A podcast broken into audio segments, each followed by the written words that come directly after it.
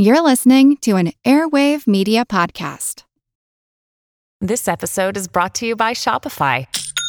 Forget the frustration of picking commerce platforms when you switch your business to Shopify, the global commerce platform that supercharges your selling wherever you sell. With Shopify, you'll harness the same intuitive features, trusted apps, and powerful analytics used by the world's leading brands. Sign up today for your $1 per month trial period at shopify.com slash tech, all lowercase. That's shopify.com slash tech. Tech moves fast. So keep pace with the Daily Crunch podcast from TechCrunch. With new episodes every day, this podcast will give you a quick overview on everything you need and should know about startups, new tech, regulations, and more. Listen to TechCrunch Daily Crunch now, wherever you get your podcasts. That's TechCrunch Daily Crunch, wherever you get your podcasts.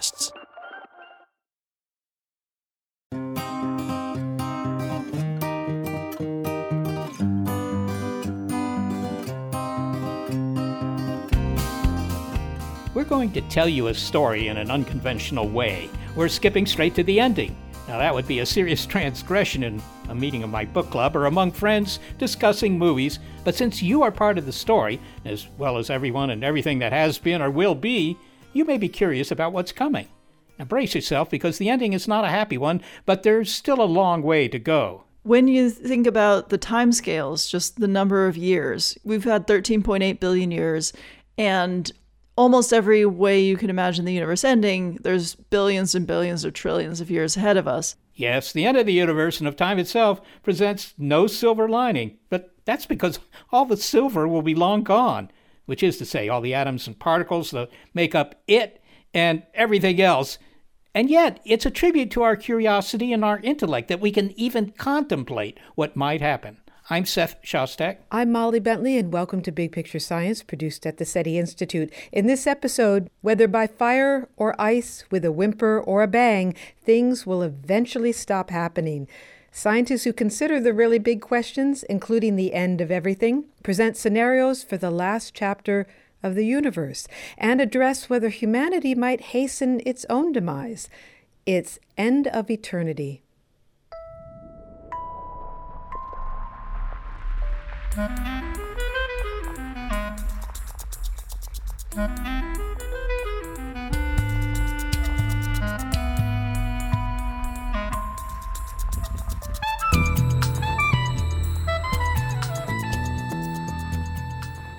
Well, let's start small in our discussion of the end of everything, beginning with the fate of our species. I'm Anders Sandberg. I'm a researcher at the Future of Humanity Institute at the University of Oxford. Okay, Anders, your work at the Institute has you looking at high impact risks and how they might shape our long range futures, even if some of the risks are low probability. What keeps you up at night? Well, I'm somewhat concerned about the sun turning into a red giant. Uh, but that is probably not as bad as proton decay. Oh, right. I, I did not see that last one coming. The sun turning into a red giant, okay, that's when our star runs out of fuel, swells up, and bakes the Earth to a cinder. But proton decay? What is proton decay? Well, some physicists think that in the really distant future, protons, which are in the nuclei of every atom, will just fall apart. I mean, imagine all the protons stop being protons all the atoms in the universe would be destroyed. This theory is a consequence of quantum physics. And it's definitely going to happen? Well, no, not definitely. It's still considered somewhat unlikely, but it's possible. Well, the funny thing is, physicists have been predicting that protons should decay, maybe on the order of something like 10 to the 30 years. Uh, but we haven't seen anything in the lab yet. So slowly these estimates have crept up. So now it's maybe somewhere north of 10 to the 33 years in the future. That is a 1 with 33 zeros after it. That's a million, billion, billion, billion years into the future. Surely Anders has other things for humanity to worry about before the protons disappear. Well, there is a fair bit of intervening things, but I think proton decay is the real headache because I don't see a good way around it. Okay, well, stopping proton decay seems impossible, but humanity will exit a lot sooner and possibly by its own hand. No help from self destructing protons required. No matter how long we stretch our time on Earth, humans will not be around to witness the end of the universe itself. But could we be hastening our own end through the unintended consequences of technology? Here are some examples of the shorter, long term worries that preoccupy Dr. Sandberg and his colleagues. A lot of our research at the Institute centers on the trouble we might be getting ourselves into the next uh, hundred years. That involves, of course, the usual boring things like nuclear war and uh, maybe messing up our climate, but also things like building artificial intelligence that's a little bit too smart, but unfortunately not aligned with our interests. We also have interest in problems with biotechnology, and these threats might mess things up more long term, of course, we are probably going to change ourselves as a species. And at this point, many people say, wait a minute, this is, sounds very likely to create all sorts of very weird trouble uh, well, you're talking designer babies here. I mean, we now have technology, CRISPR or mm-hmm. whatever, so that we could, in fact, re engineer DNA. There, there, are clear moral questions there, but aside from that, I mean, what's the danger? I mean, maybe we would come out with, you know, better folk. Uh, I actually think we have a pretty decent chance of making ourselves more decent. I, I think uh, there are many aspects of being human that are not quite great. We could improve on it. Aging, I think we're losing so much uh, when we're getting old. And uh, certainly we could be smarter not to mention a bit more social. But here you get into these troublesome things. Maybe it would be great to have people who are much more altruistic, much more willing to give up things for others great. But if they also have some other ideology, you might find that, oh, suddenly you have a gang of people who are very good at cooperating, but they're out to do something that you find to be very immoral. So I think we are going to run into all sorts of very, very complicated problems in the future using technology which on average are probably awesome. But that awesomeness also comes with a price that we need to overcome. I see. Well, uh, let me return to a specific example, although I, I, I, hear that you're working on the problem in general, and that is the one of uh, artificial intelligence. Obviously, we don't have generalized artificial intelligence, but that might be coming within, you know, a lifetime or something like that, maybe sooner, I don't know. And the first question, of course, anybody would ask, that machine is design a machine better than you are, and then ask that machine, and so forth. So pretty soon you have a machine that's smarter than all humanity, and how do we keep it from, uh, you know, running amok, uh, turning us into pets or, or maybe uh, hamburgers? Yep, that is the problem. So I.J. Good, the statistician and actually collaborated with Alan Turing, who formulated this idea of an intelligence explosion, making machines to make better machines and so on. In his paper in the 60s, where he presented this idea, he actually ends that paragraph by saying, This is the last innovation we humans ever need to do, assuming we can control it. And the problem is, of course, in artificial intelligence, we have been struggling to make machines that do something smart. It's not that easy. Uh, so people have been focusing on that rather than safety. Certainly, people have been trying to make industrial robots that don't squish people, but coming up with machines that can interpret your commands and don't do anything really stupid with them is really hard. Because we would all love to have a do what I mean command for our computers, except that it has no clue what we actually mean. It would probably need to be much smarter than us to actually understand what we want. And then it might actually understand that we're wrong about what we want to. Okay, so what you're saying is we, we have to be careful how we design these things and, and make sure that they're clever enough to understand what we really mean and maybe even clever enough to correct us if they think we're wrong. But I mean, if the machines are designing their own descendants, as it were, I mean, at, at some point, their priorities are going to be their priorities, not our priorities. And and you can always say, oh well, we'll just pull the plug at that time. We'll we'll hit this switch and turn them off. But of course, they can foresee that coming, and they can take steps against that. So that at some point, the machines are working for the machines. And uh, I mean, what happens to us? Does Homo sapiens just become something that you only see stuffed and mounted in a museum? Well, that's a risk if we don't put in the right values. The interesting thing is if you have a machine that is trying to build a better machine, it needs to have an understanding of better. And that is a kind of value judgment. That's based on whatever values or counterpart to values it has. So if it's actually a pretty friendly, human-oriented machine, it's going to regard a better machine as something that is also friendly and human-oriented. If it doesn't care about that, if it only cares about maximizing shareholder value or um, paper clips or what have you, then it's going to make machines that are ever further away from human values. But if you can get the right kind of value alignment, the idea is then you might actually have super advanced machines that at least some part of them care about humans too. Kind of wonder is are we being too anthropocentric here? That we're you know trying to craft these machines that will have our best interests at heart? And maybe they do but at, at some point maybe they don't. Not because they've turned bad not because they've gone bad but because they've gone indifferent. Mm. i mean there was a story uh, by stanislav lem many years ago in which the, the defense departments uh, you know build these big machines to help them with matters of defense and, but ultimately, by the time they get to the third generation, the machines are just doing their own thing. They're sitting in the corner there, just humming away, and the only interaction they have with you is if you try and cut the power. So clearly, they're going to develop their own interests. It's like, I don't know, the trilobites sitting around thinking, well, what happens when humans uh, are produced on this planet? You know, how are we going to make sure that they're still friendly to us? It's irrelevant. So, how do we deal with this sort of long term future just a few centuries hence? Yep, that's going to be a really tricky problem. So one solution some people suggest is, oh, we should just enhance ourselves so we're always smarter than machines. That's going to be very tricky because we're squishy biological organisms and our brains are running rather slow compared to even current computers. Others say, oh, let's just connect our brains to the computers. If you can't beat them, join them. So let's upgrade ourselves by connecting to AI.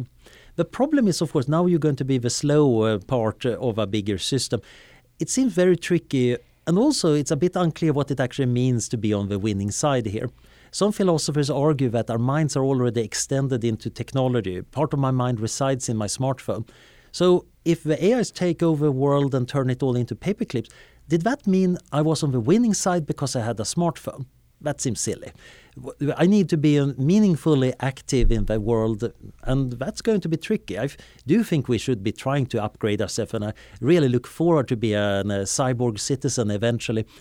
But in the end, I think it's more about trying to get the right values over, or even having AI that we can say, "Oh, we're our kids."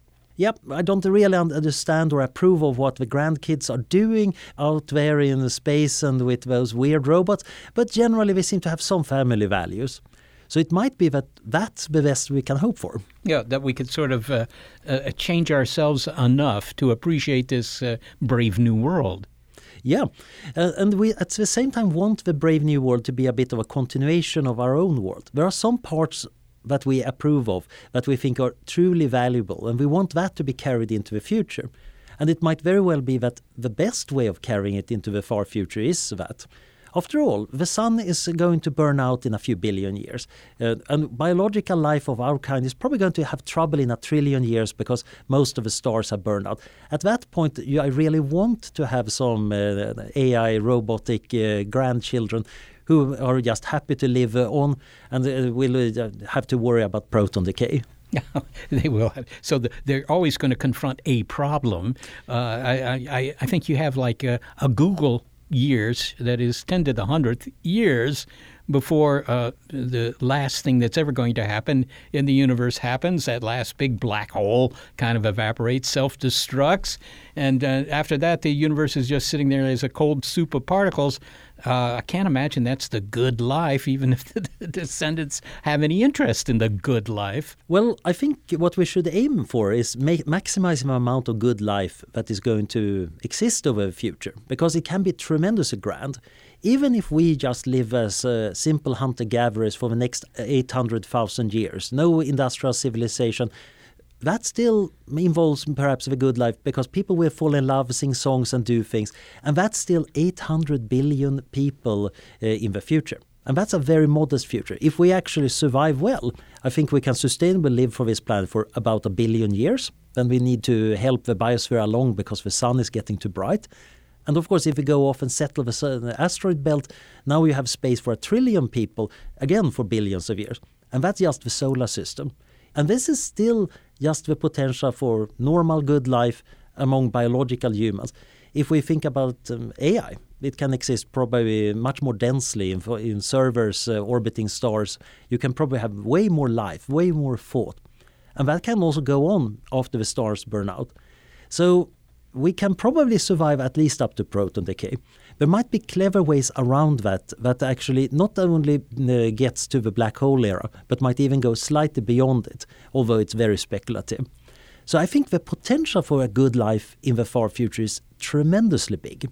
Which means that we actually have a lot of responsibility right now because we're here at the start of history. We can kind of mess up the entire future if we do something very stupid. But on the other hand, if we open up this future, there's so much value out there. Anders Sandberg, thanks so very much for speaking with us today. Thank you. This was awesome. Anders Sandberg is a researcher at the Future of Humanity Institute at the University of Oxford. Well, Seth, we're talking about the future of the universe in the show, but it sounds as though the future of humanity is a subset discussion within that discussion. Well, of course it is, and it's the part that we're most interested in. But, you know, we can talk about things that will happen in the next hundred years climate change, right? Uh, nuclear war. These are all immediate concerns. But the biggest long term concern, as far as I can tell, is artificial intelligence. And he spent a lot of time talking about that. And he sounds pretty optimistic that we can get artificial intelligence right. In other words, we can engineer into the machines the correct or the desirable values. Yes, he does. Uh, the only difficulty, of course, is maybe that machine's great great great great great great grandchild machines have forgotten that lesson.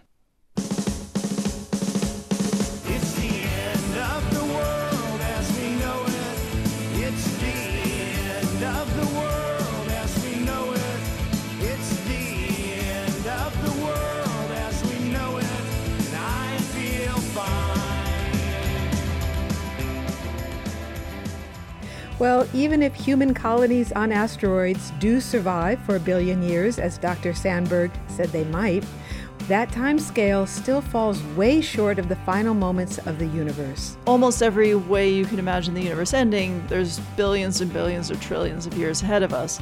Next, what a way to go. It's End of Eternity on Big Picture Science.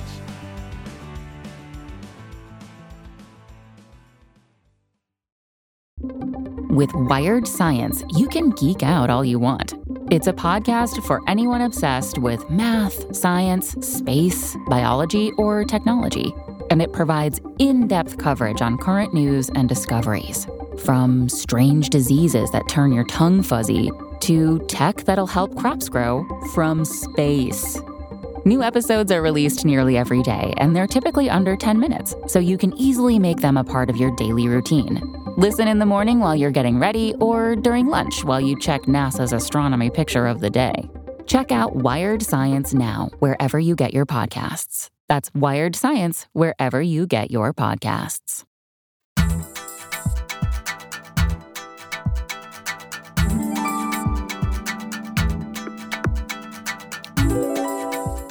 As far as where we are in the lifespan of the universe, at about 13 billion years in, we are nowhere near its end. We're not even at the beginning of the end, or the beginning of the beginning of the end.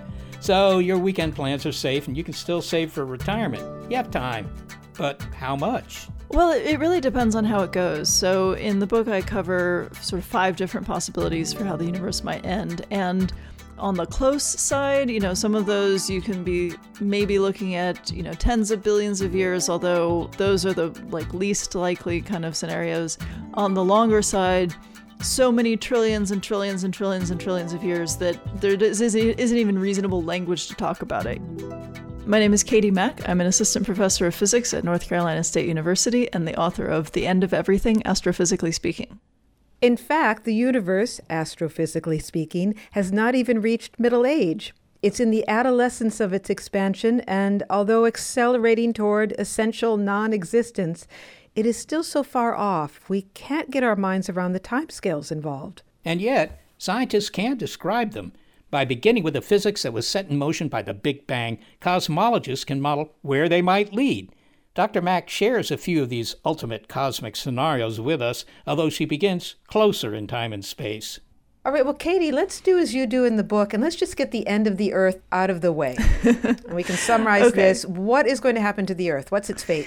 Well, the Earth is going to fall victim to the sun. So the sun is slowly brightening and it will begin expanding after a few billion years. Within about a billion years, the sun will be bright enough that the temperature on Earth will be too hot for liquid water and the oceans will boil away and this, the Earth will just be a totally lifeless, sort of charred lump of magma. So we've got maybe half a billion years or a billion years before that. Will will, um, Yeah. will will the Earth itself exist as a as an object? Yeah, I mean until so until it falls into the sun, if if it ever does, because it's a little unclear. Maybe maybe when all this is happening, it'll sort of get perturbed out of its orbit and float away. But as it's baked by the sun, it will still be the Earth. It'll be a much hotter Earth.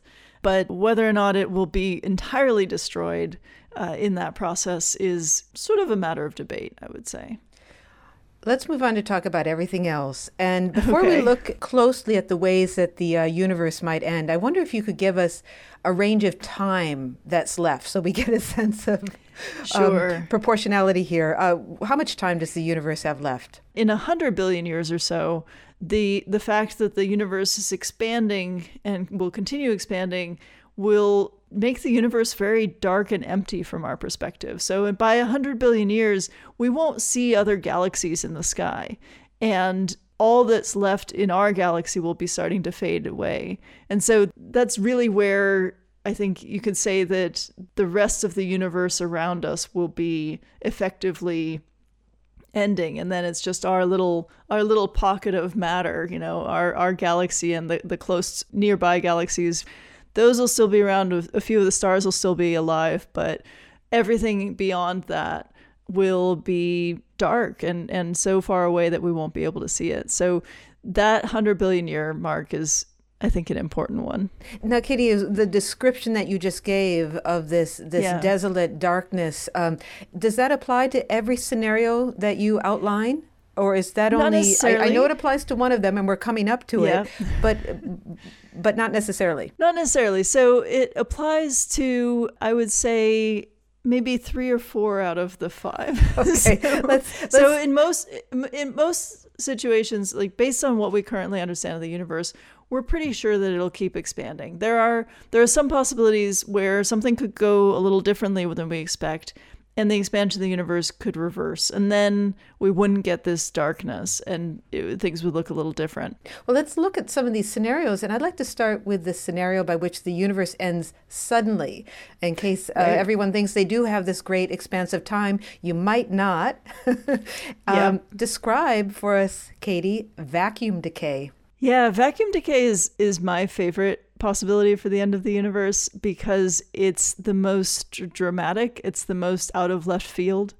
So, the idea behind vacuum decay is there's there's a sort of set of rules of physics, a set of laws that govern how the universe works. And as physicists, we we use the shorthand to say that's our vacuum state. Okay, so vacuum as in the vacuum of space, but but we use the term sort of roughly to talk about how physics works in our universe, um, how the laws of physics all fit together. And we have some reason to believe that maybe our vacuumed state is not entirely stable, which means that there's a possibility that the laws of physics could suddenly change. And they would change in such a way that would make it impossible for molecules to exist, for atoms to exist, because those are all governed by the, the laws of physics that we have now, the way that, that electromagnetism works to hold molecules together, the way that the nuclear forces work to hold atoms together. Um, those rules, those laws of physics could change suddenly. And the way that would work is there's this this energy field that pervades all of space that we call the Higgs field, and that Higgs field determines our vacuum state. It determines the laws of physics in our universe, and it's possible that that Higgs field could undergo a transition where So it that would it's unstable. it's unstable. Yeah, yeah.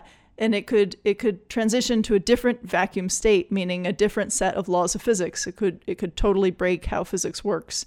And if that happened, it would destroy everything in the universe. But doesn't that mean that the universe is flawed? There's like a flaw in the fabric?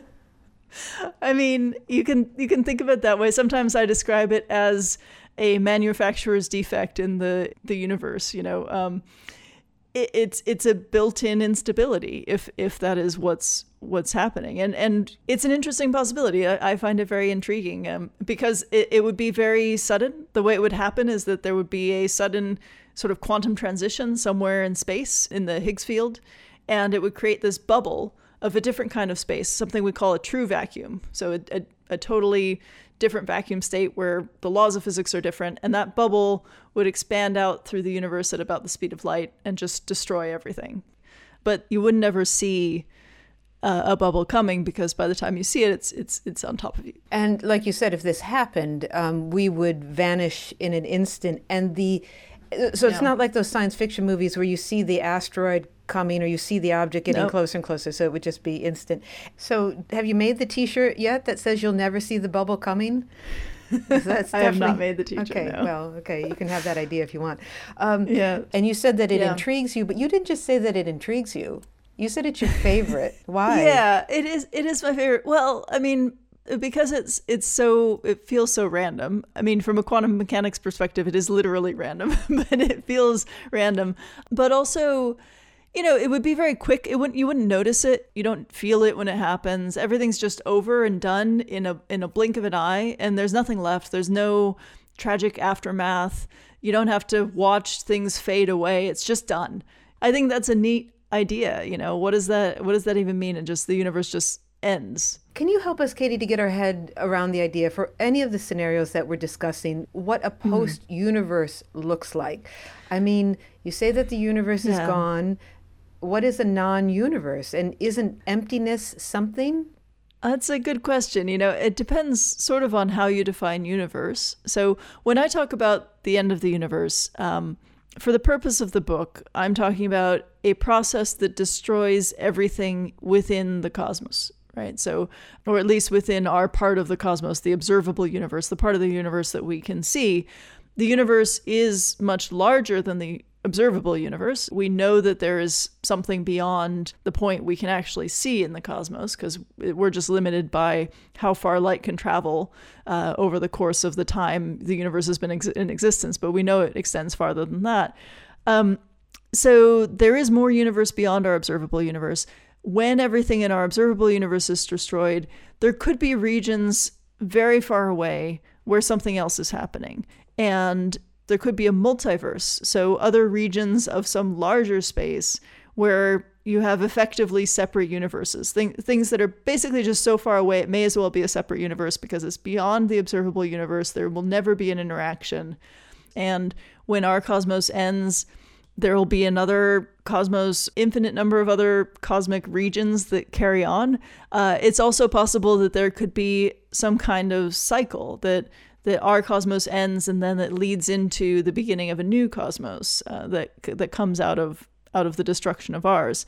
Let's look at another scenario that I think is perhaps the most likely scenario, and you can correct me Mm-hmm. if, if I'm wrong, and that's um, heat death. And Yeah. it's a paradoxical name, heat death, because Mm-hmm. it's actually this scenario where the universe gets cold and dark as it expands. Uh, Yeah. What can you give us an overview of heat death? Yeah, so the heat death is probably, as you say, the most likely in the sense that it's the one that astronomers and physicists think is generally the way that things are going. What happens in the heat death is, you know, the universe is expanding, it continues expanding, it's expanding faster and faster. And so everything is just moving away. I mentioned before that in about 100 billion years, we won't be able to see other galaxies. They'll be too far away from us. And so as we evolve toward a heat death, what happens is eventually all stars will die. Um, even black holes will evaporate, sort of leave, you know, a bit of radiation around.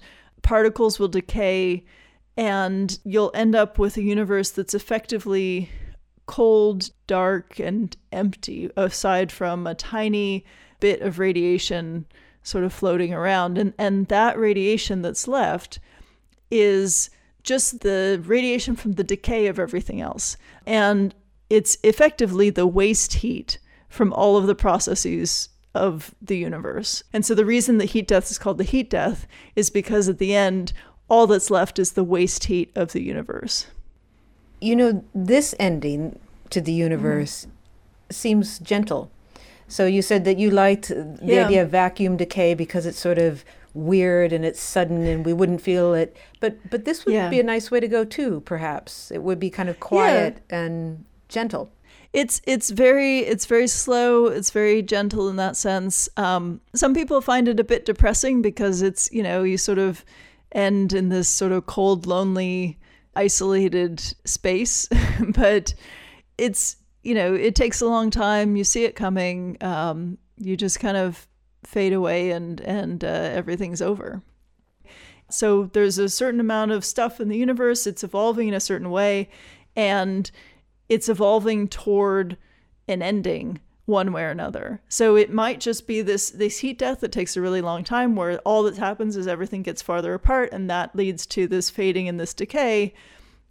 Or it might be something more dramatic like like vacuum decay or or like a big crunch where everything sort of slams together again or a big rip where everything is torn apart in in a more dramatic fashion.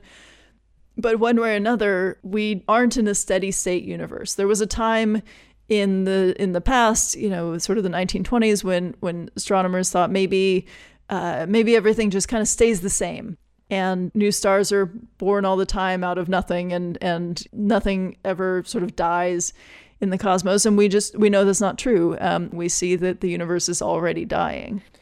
Well well finally katie a lot of us avoid ruminating about mortality um, I mean, mm-hmm. we try to because otherwise it would be very hard to get out of bed in the morning.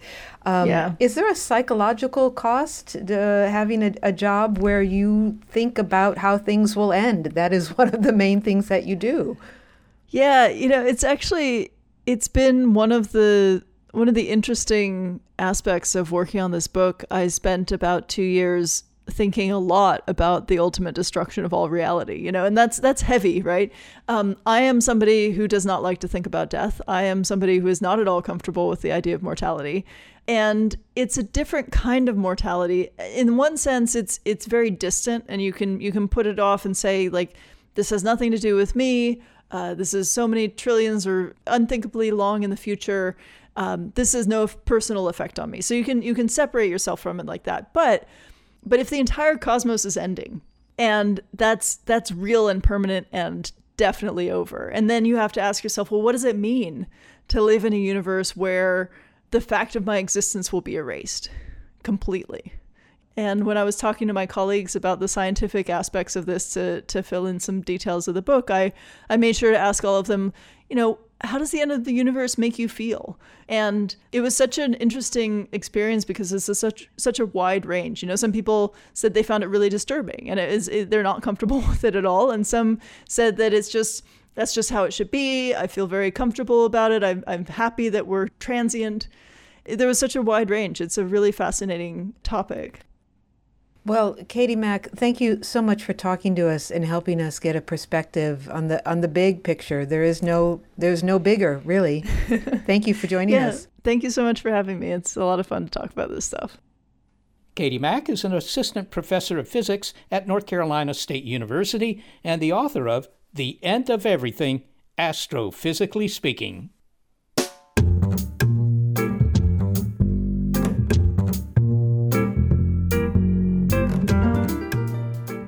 Well, when we're out of universe, we're out of time. Literally, time ends. Next, how that happens, and the possible weirdness along the way, such as the spontaneous formation of brains in the cosmic void. You know, that's a real idea. Can you handle it? Anything that is allowed by the laws of physics, however unlikely, if you wait long enough, then there's effectively a 100% probability that it will take place. We are contemplating the end of eternity on Big Picture Science.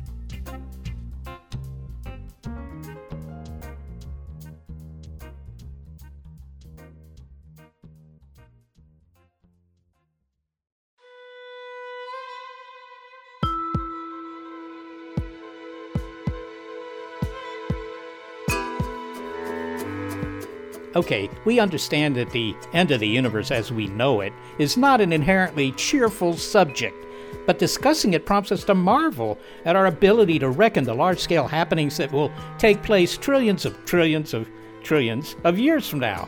The universe kind of spurs us to reflect on the meaning of having an ultimate expiration date. After all, we all struggle against time's arrow, whether we're up against a work deadline, watching children grow up, too fast, or facing our own mortality. That our time on earth is limited gives our goals and dreams urgency. The cosmic timescale is much, much longer, true, but it also prompts philosophical thought. I mean, what does it mean that everything that has ever existed will go away? It's here that physics and philosophy intertwine. I'm Brian Greene, professor of physics and mathematics at Columbia and author of Until the End of Time. His subtitle, Mind, Matter, and Our Search for Meaning in an Evolving Universe. And here comes the caveat. Okay, we've been talking about the end of the universe, but as Dr. Greene points out, it's also possible that things don't truly end. I mean, hang on, this isn't exactly a reprieve.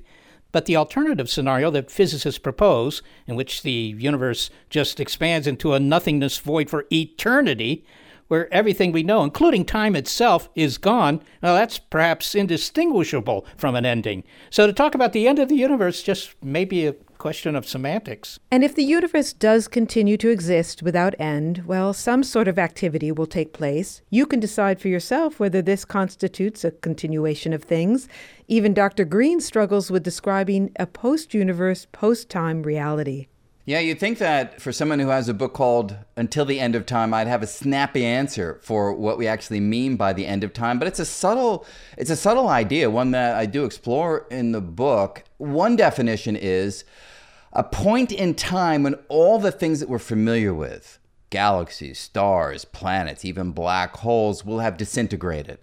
And that will happen probably around 10 to the 100 years from now. So, yes, it's an enormous length of time, enormous duration. But that isn't a moment when time itself will stop. Time itself will continue to tick forward. And as you look at even longer time scales, strange things can begin to happen and root to what you might call eternity. Structures can spontaneously form in the void. Even brains, it turns out, can spontaneously form in the void. So there isn't an end in the sense of time stopping, it's more an end to the things that we are familiar with. Uh, well, Brian, you can't say that brains will form in the void. When you say that, what, what do you mean? Just a random, you know, coming together of molecules will every now and then form a brain? Precisely. You know, because of quantum mechanics and its probabilistic description of reality, anything that has a non zero probability of happening, anything that is allowed by the laws of physics, however unlikely, if you wait long enough, then there's effectively a 100% probability that it will take place. And between now and the timescales that we're talking about, that duration is long enough to effectively ensure that particles wafting through the void can coalesce into this or that structure, including, at least in principle, human brain. Now, look, scientists are working hard at cosmological theory to ensure that that kind of process is not dominant leading us to the absurd conclusion that our own brains have to be floating in the void simply by the law of large numbers, if more of them form in this random manner than in the biological manner. But I'd say we haven't yet got to the point where we can rule out this possibility and so, yeah, brains forming in the void is an idea that we physicists still kick around with a certain degree of seriousness. So, uh, might I go back to, I mean, might I appear again in my 10th grade persona? I mean, could I, could I enjoy it all again in an alternative body? A- absolutely. In fact, your 10 year old self and the brain inside your 10 year old self was just a collection of particles in a particular configuration. And if a collection of particles in the far future should replicate that configuration of particles, and that brain will think it is your 10 year old self. That brain will have the memories and experiences of your 10 year old self. Let me see if I understand this. It isn't because the universe is necessarily infinite in extent. It's that it's it's open ended in time. There's no end to it. Yeah, that's correct. Now there are theories that suggest that may not be the case. So our universe is currently expanding. It's actually speeding up in its expansion, leading people to suspect it will continue to do that forever. But there are well defined theories where the universe reaches a maximum size and then starts to contract in on itself and then implodes down in a reverse Big Bang that we poetically call the Big Crunch. And if that is the end of time in a more final, definitive sense, then you won't have the endless durations allowing quantum weirdness to play itself out on this landscape that goes off into arbitrarily far into the future. And that might be one way to obviate this weird possibility of these structures forming in the far future. Well, I, I, against this supposedly yawning, endless future, we have our own lives, which lamentably are finite. The cosmos continues, but we don't.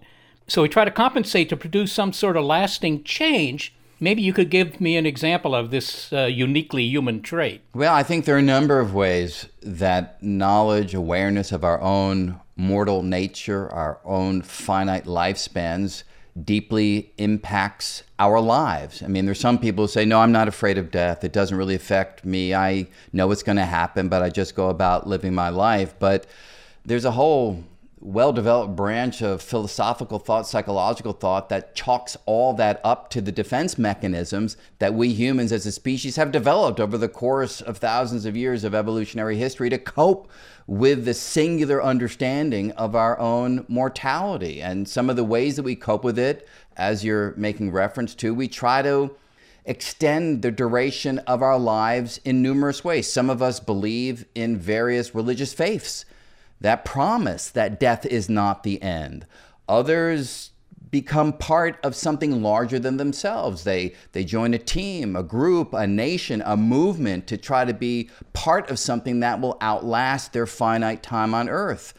Others still have creative expression in the form of, of books or, or symphonies or artistic works that extend their duration in that kind of symbolic sense. And, and people like you and I, what do we do? We try to understand things that transcend our finite lives. We try to understand the laws of the universe. We try to understand whether there might be other life out there. We try to understand planetary systems and galactic systems. So, in many ways, we as human beings seek out something that is more permanent than the ephemeral nature of our own biological lives.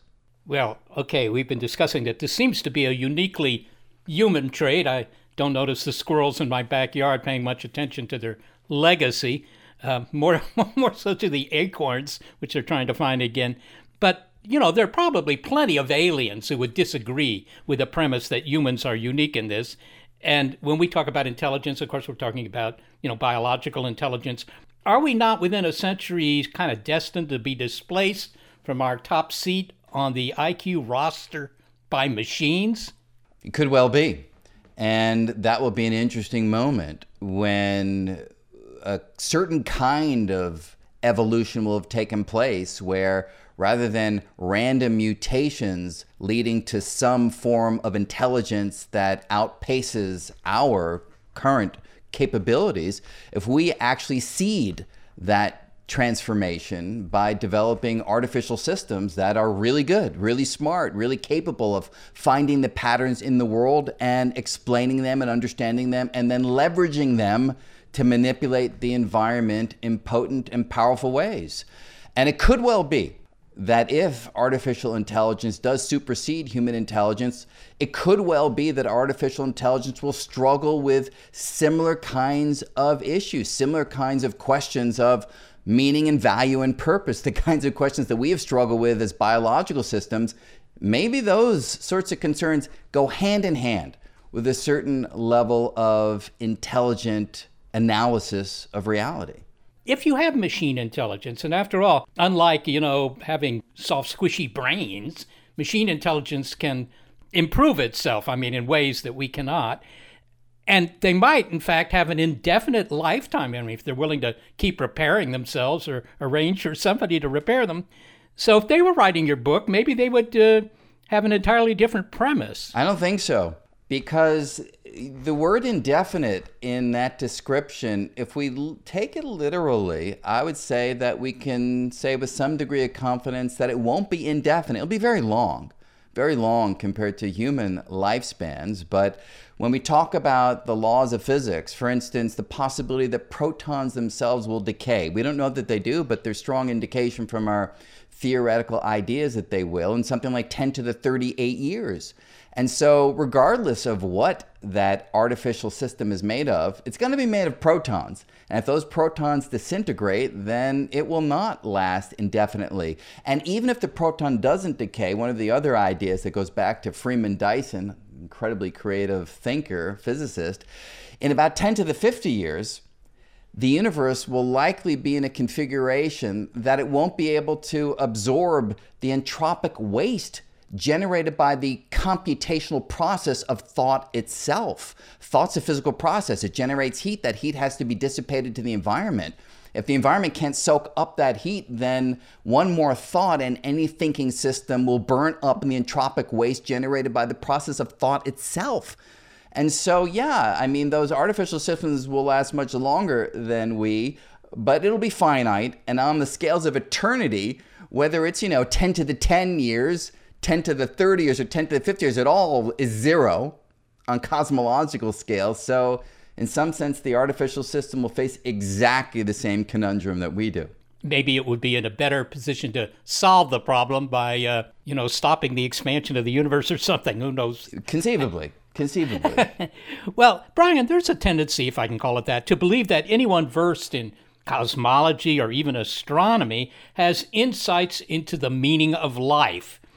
But does dealing with big things and epic timescales make one somehow better qualified to talk about meaning for particular hunk of protoplasm we call humans? Not necessarily. And if you were to do a survey, and I don't want to speak for the field as a whole, but I think if you look at sort of the average level of introspection among physicists, astronomers, our colleagues, it's not as high as it is in some other fields. It's my general observation of, of our colleagues.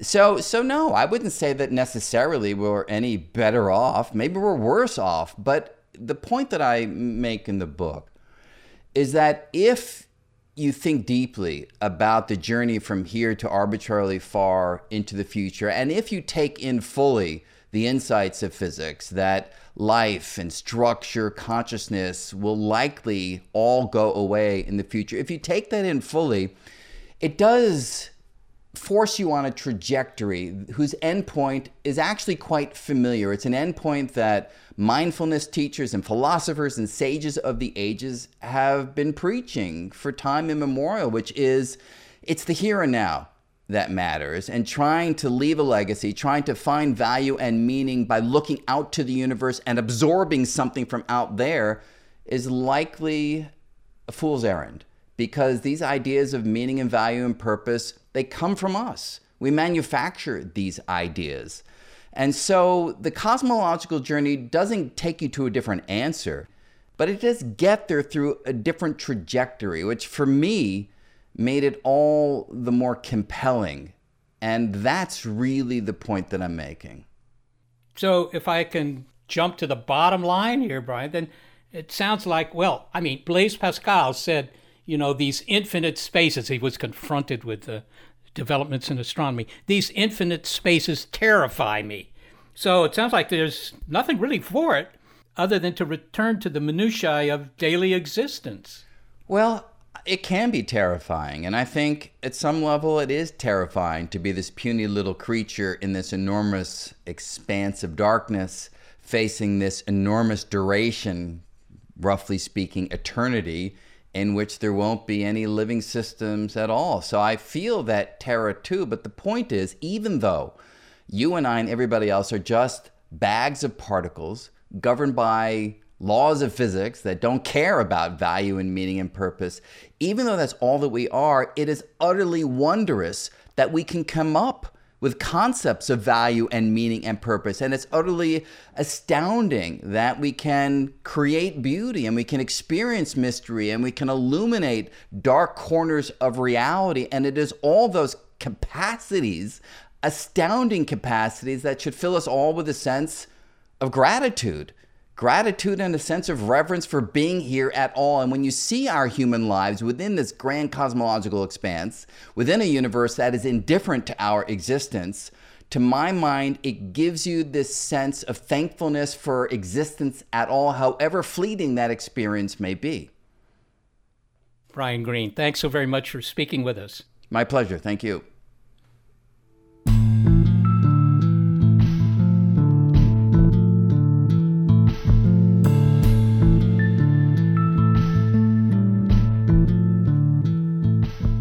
Brian Greene is a professor of physics and mathematics at Columbia University, and he is the author of Until the End of Time Mind, Matter, and Our Search for Meaning in an evolving universe. Well, Seth, what is the big picture here? It's the big picture in space and time. And speaking of time, there were a lot of eras that went by. Can you summarize? Yeah, I can. You can just mark your calendars. Over the next century, the things to worry about are things like climate change, artificial intelligence, and maybe even nuclear war.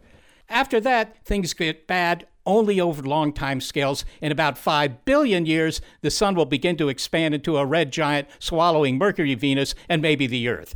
In 10,000 billion years, or 10 trillion years, if you prefer that nomenclature, all the stars will have gone out. The universe will be cold and dark. Then the last big black hole evaporates. That's a googol years AD. That's a 1 followed by a 100 zeros.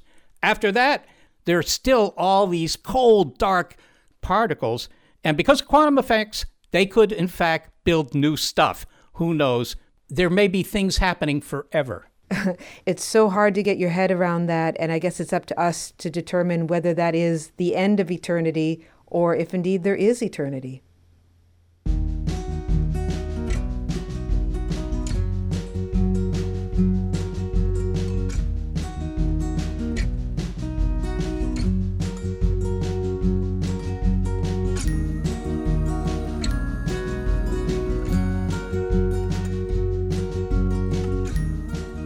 We couldn't do the show without the ever expanding minds of senior producer Gary Niederhoff and assistant producer Sarah Derwin, who work very well even under the big crunch of a deadline. I'm executive producer of Big Picture Science, Molly Bentley. Thanks also to financial support from Rena Shulsky David and Sammy David, and to the William K. Bowes Jr. Foundation and NASA. Big Picture Science is produced at the SETI Institute, a nonprofit education and research organization that, among other things, investigates cosmology. I'm the Institute Senior Astronomer, Seth Shostak. A big thanks to our listeners and to those who have joined Big Picture Science on Patreon. Original music was composed by Dewey Dellay. If you'd like to know more about the guests you've heard, well, you'll find links to them on our website, bigpicturescience.org, along with past episodes of our program. This episode of Big Picture Science is called End of Eternity.